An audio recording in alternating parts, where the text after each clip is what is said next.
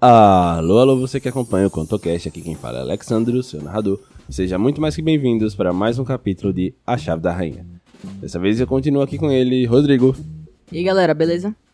E Bárbara. Olá, pessoal, tudo bem com vocês? É isso, nós vamos dar continuidade ao capítulo 4 da história.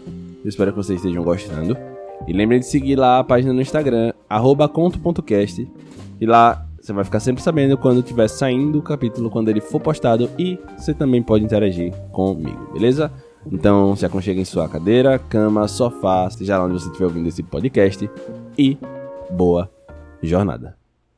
Capítulo 4 Expectativas frustradas. Oh, estou de volta mais uma vez. Sinto muito por tantas interrupções. Eu não entendo o que está acontecendo. Parece até que algo está me fazendo ter todas essas vontades repentinas. Como se tivesse além da minha vontade e controle, mas vamos lá, né? Onde nós paramos mesmo? Uh... Ah, sim. O Salão da Promessa. Vamos lá, vamos lá. Eu continuarei a partir de agora. Deixe-me sentar aqui. Que lugar é esse? O que é tudo isso? Nada aqui parece fazer sentido ou ter algum senso de realidade. É isso aí, maninho. Que bizarrice é essa, espírito? Não consigo nem entender o que os meus olhos estão vendo. Eu entendo a confusão de vocês. Esta sala vai muito além da compreensão de um ser humano. Mas eu irei adaptar ela para sua visão tridimensional e limitada. Não se preocupem. O espírito disse. De fato, a sala era estranha. Era como se você estivesse entrando numa bolha de sabão coberta de cores e ondas. Além de muitas coisas que eles sequer conseguiam assimilar do que se tratava. O piso parecia macio e estranhamente era como se estivesse tentando afundar, mas aguentava de alguma forma todo o peso que eles tinham ali. O espírito mexe as mãos e então todo o salão começa a mudar e se transformar numa sala completamente de cristal, assim como era a área passada. Finalmente, onde é que estão as armas mágicas? Falamos tanto delas que eu não consigo nem me aguentar de curiosidade.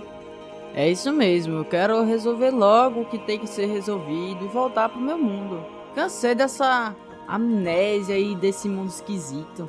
Claro, eu irei mostrar para vocês as tais armas mágicas. Mas antes, preciso que me ouçam um pouco mais, tudo bem? O espírito disse. Tá, tá bem. O que mais falta? O espírito então começa a falar com os irmãos. Vejam bem, como já falei antes, nesse mundo nem tudo é exatamente o que parece. A amnésia de vocês é parte disso. E, antes que vocês me perguntem a respeito, eu já adianto que não tenho permissão para falar sobre isso. Mas, como vocês já devem imaginar, no futuro vocês entenderão. É, senhor espírito, a gente já entendeu essa parte aí do futuro e de permissão também. Mas espera, é senhor ou senhora? É totalmente irrelevante isso, não faz diferença alguma. Eu sou o que sou, e apenas isso. São a existência, não a classificação de gênero. É irrelevante. O espírito responde. Então tá bom, vou te chamar de espírito. É só isso mesmo. É, essa guria é doida, certeza. Mas diga aí, espírito. O que, que falta mais pra gente conseguir receber as nossas armas? Bem, eu só quero dizer algumas poucas coisas. Primeiro, as armas não são exatamente armas, mas elas podem servir como tais. Elas estão mais para instrumentos do que armas. Lembrem que o perigo não está propriamente no objeto, mas sim quem os utiliza. Eu sei que vocês darão uso correto para elas. A segunda coisa é que cada um de vocês só poderão tirar uma das duas que lá estão. Eles não funcionam nas mãos de outras pessoas. Basicamente, vocês estarão vinculados às armas até que saiam deste mundo. Eles se formarão de acordo com suas aptidões. Para finalizar, saibam que é preciso muita responsabilidade para utilizar esses dois objetos. Se vocês se desvirtuarem do caminho correto, o preço pode ser caro demais. Usem sempre para o bem. Falou o espírito. A segunda coisa é que cada um de vocês só poderá tirar uma das duas que lá estão. Eles não funcionam nas mãos de outras pessoas. Basicamente, vocês estarão vinculados às armas até que saiam deste mundo. Eles se formarão de acordo com suas aptidões. Para finalizar, saibam que é preciso muita responsabilidade para utilizar esses objetos. Se vocês se desvirtuarem do caminho correto, o preço pode ser caro demais. Usem sempre para o bem. Falou o espírito. Oxe, tem nem com que se preocupar, espírito. Eu e meu maninho somos gente boa. Não vamos usar isso aí pra maldade alguma, não. A gente só quer resolver logo esse problema do grande mal e voltar pra casa. É isso, pegar armas, sair dessa caverna, resolver um problema e voltar pra casa. É tudo o que eu mais desejo nesse momento. Ótimo. Eu confio e acredito em vocês. Suas vidas dependem disso. Diz o espírito que continua logo em seguida. Mais uma coisa. Eu irei gravar nas costas de vocês o que deverá ser pronunciado ao finalizarem a missão. Assim, os objetos voltarão para seus devidos lugares e não irão vagar pelo mundo aberto. Hum, tá bem, tá bem. Só podemos falar isso quando a missão acabar, né? O espírito balança positivamente a cabeça, afirmando que o jovem Rainer estava correto. E se a gente disser antes? Então, tudo estará perdido para vocês e para o mundo. Esses objetos são indestrutíveis e consomem energia deste mundo para funcionar. Mas se vocês pronunciarem as frases que deixei com vocês, estarão devolvendo permanentemente elas para o mundo. Nunca mais poderão utilizá-los de novo. O espírito explica e já começa a ir para as costas de ambos. Ele toca os irmãos, que podem sentir um calor muito acolhedor. Nesse mesmo momento, diversos flashes de sua vida fora dali começam a passar em suas mentes. Eles acabam aparecendo num lugar diferente. Onde a gente tá? Aqui parece nossa casa. Ué, verdade. Beatriz tenta tocar no objeto, mas não consegue. Sua mão atravessa. E na mesma hora, ela vê a si mesma e ao seu irmão andando e descendo um lance de escadas. Ali, não somos nós? O que que tá rolando aqui? Oi! Estamos aqui! Nada adiantou o grito da moça, e, ao serem atravessados como fantasmas pelas suas imagens, deduziram que deveria se tratar de uma lembrança, não da realidade. Será que foi o toque daquele espírito que causou isso? Ao terminar de falar, eles escutam um diálogo no sonho entre os dois, que dizia o seguinte: Ô, pega aí a chave do carro. Eu vou buscar a bolsa que acabei esquecendo. Ai meu Deus, você sempre atrasa as coisas, Bea. Eu já tô com a chave no bolso aqui e todas as minhas coisas já estão organizadas no carro. Ai, fica quieto. A festa da mamãe não vai acabar antes de chegarmos lá, relaxa. Sim, mas a ideia é conseguir festejar com as pessoas, né? Já estamos atrasados o suficiente. Lembre que a gente mora em outra cidade agora. Tá, tá, chego já. Após isso, eles veem tudo escurecer, e, quando se dão conta, já estavam de novo nas cavernas e um calor preenchia todas as suas costas. Foi você que fez a gente ver isso? O que seria esse tal isso que você se refere? O espírito indaga. Esse sonho que nós tivemos com nós mesmos, foi você?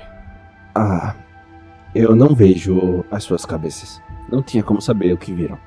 E não, eu não sou responsável por mostrar essas coisas para vocês. São apenas memórias, lembranças da vida de vocês antes de chegarem neste mundo. Talvez o meu toque tenha desencadeado ela, sim, mas não foi a minha vontade. Explica o espírito. Tá bem. Deixa eu ver aí atrás de você, Bea. Tá, olha aqui. A jovem vira para que seu irmão observe as costas e ele confirma que há algo escrito sim.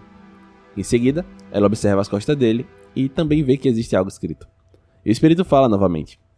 Bom, as frases estão trocadas. Aquilo que o rapaz precisa dizer está nas costas da moça. E vice-versa. Ficou mais fácil pra gente conseguir ler assim. Sim, obrigado pela praticidade. Agora vamos ao que interessa: as armas mágicas. O espírito se vira para o outro lado e estica o braço para frente. Lentamente vem puxando em sua direção, como se algo invisível e pesado tivesse sendo arrastado. De repente, um pedaço da parede começou a vir em direção aos três que estavam ali. Um baita pedaço da parede cristalina veio em direção a eles e parou diante do espírito, e os irmãos logo encostaram para matar a curiosidade. O que é isso aí? Bea já curiosa começa a dar uma boa olhada. Cadê os trecos? Raina já levemente impaciente observa. Estão aqui dentro. Eu não sei o que será ainda, mas eles se moldarão de acordo com as suas personalidades e se tornarão o objeto mais eficiente para vocês. No momento em que eles tomarem forma, poderei instruir vocês melhor. Mas dentro daquilo que for permitido falar. Por favor, coloquem suas mãos direitas aqui dentro. O espírito fala apontando para um pequeno espaço que se formava na pedra. Ai, é geladinho aqui. Que textura estranha. Parece que acabei de enfiar a mão num bloco de slime gigante. Tem um anime de slime, sabia? Deixa eu adivinhar, é um Isekai. Isso! Você já viu, foi, maninho? Não, pirralha. Eu vou perder tempo com essas porcaria. Claro que você não viu. Uma criatura tão chata como você não iria saber apreciar um bom anime. A pedra começou a brilhar e vibrar. Logo, ela se dividiu em dois. Em movimentos bizarros, ela começa a se contrair e retorcer. A garota fica meio assustada, achando que vai quebrar a mão dela. O espírito trata de tranquilizar a jovem, mas ainda assim ela não acredita muito. Aquela geleca estranha envolve o braço de ambos e começa a descer para suas mãos. Após tomarem a forma de uma esfera, elas param nas palmas das mãos e eles observam aquilo por alguns instantes. A esfera na mão do Rainer é a primeira a tomar forma e os dois olham fixamente esperando o que irá se formar. Pelo tamanho, acho que vai ser uma adaga. Será que eu vou ser um ladino? Ou talvez uma pistola? Será que eu serei um pistoleiro? O objeto finalmente toma forma e quando ele aparece, o jovem fica consideravelmente decepcionado. Que porcaria é isso aqui? Um pincel? Tá brincando com minha cara. Nessa mesma hora, a esfera da Bea começa a se transformar também. O espírito que antes mirava o objeto de Rainer, agora olha para a mão da garota. o seu foi bem paia, maninho. Tenho certeza que o meu vai ser bem mais da hora. Quando a esfera finalmente toma sua forma final e para de se contorcer, um objeto em forma hexagonal pairava nas mãos da jovem. é isso aí que você chama de coisa melhor, é? Ah, não, cara. O que é isso? Uma pedra? Ambos olham na direção do espírito que fechou os olhos e puxou fundo o ar. Vamos lá, eu espero que tenha uma excelente explicação para essa coisa broxante aqui. Pois é, viu, espírito? Que safadeza foi essa? Viemos encontrar armas e saímos com uma pedra e um pincel. Além do mais, eu sou o artista aqui. Ele é o engenheiro. Por que, que eu não tenho pincel? Será que isso se transforma numa espada? Tem algum gatilho secreto para disparar? Disparar o quê? Bolinha de tinta? Virou paintball, foi? Pelo menos seria um disparo. E você vai lutar atacando pedra na cabeça dos inimigos? Pronto. O espírito interrompe os dois com essa palavra e abriu os olhos. Pronto o que, espírito? Vai explicar agora? Vocês são impacientes demais. Mas sim, explicarei o que eu puder sobre esses objetos. Prestem atenção, pois será a única vez que irão ouvir algo da minha boca. O pincel. Seu nome é. Criador da realidade.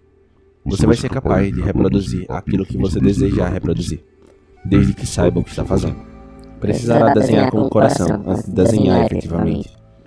Toda a ideia é formada no astral e no imaginário antes de se formar no mundo físico. Apesar de aqui não ser necessariamente o mundo físico.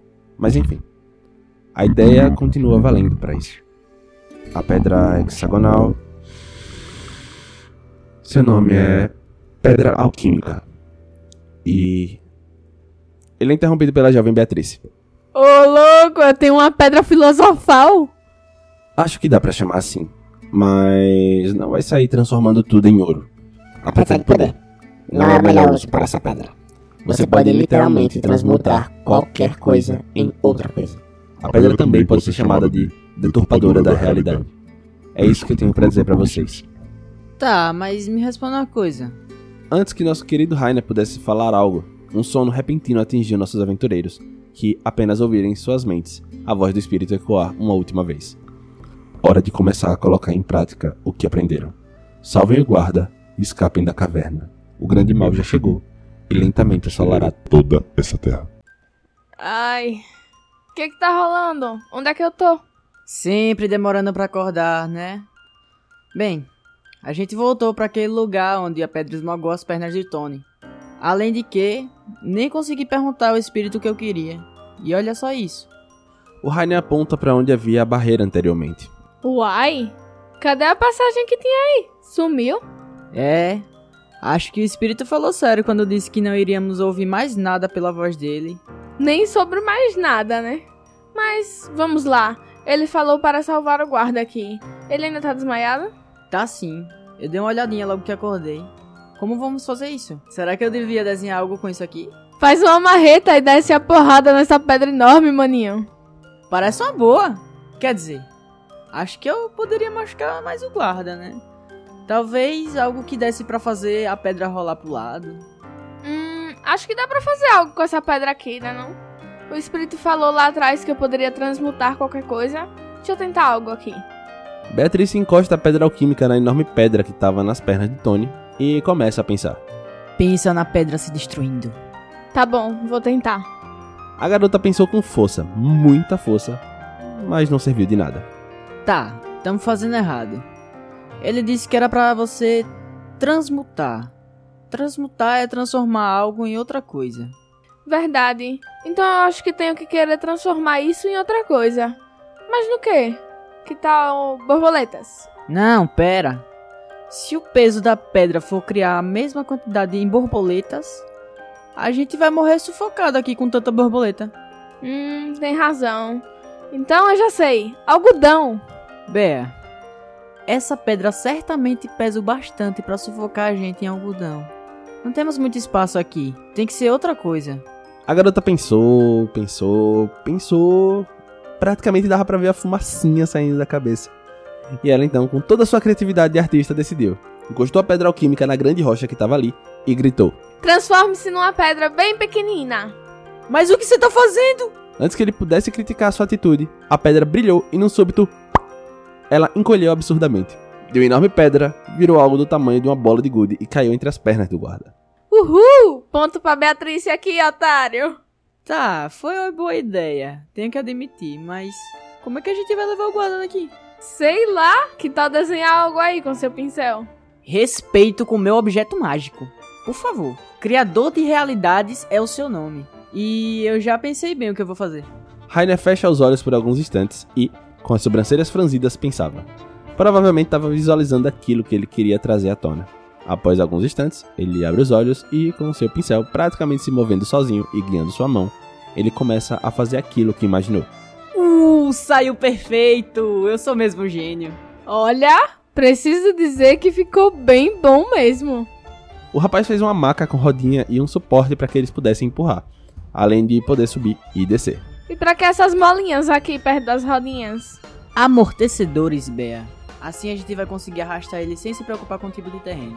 Ótima ideia, maninho. Parece que você é menos idiota do que eu imaginava. Você é retardada aqui, minha amiga. Agora, vamos, ajuda a botar ele aqui, vá. Com, com cuidado. Com muita delicadeza e cuidado, eles colocam Tony na maca e sobem ela. Prendem ele para que não haja risco de queda com pequenas cintas que o Rainer desenhou e vão até a parede desabada da caverna.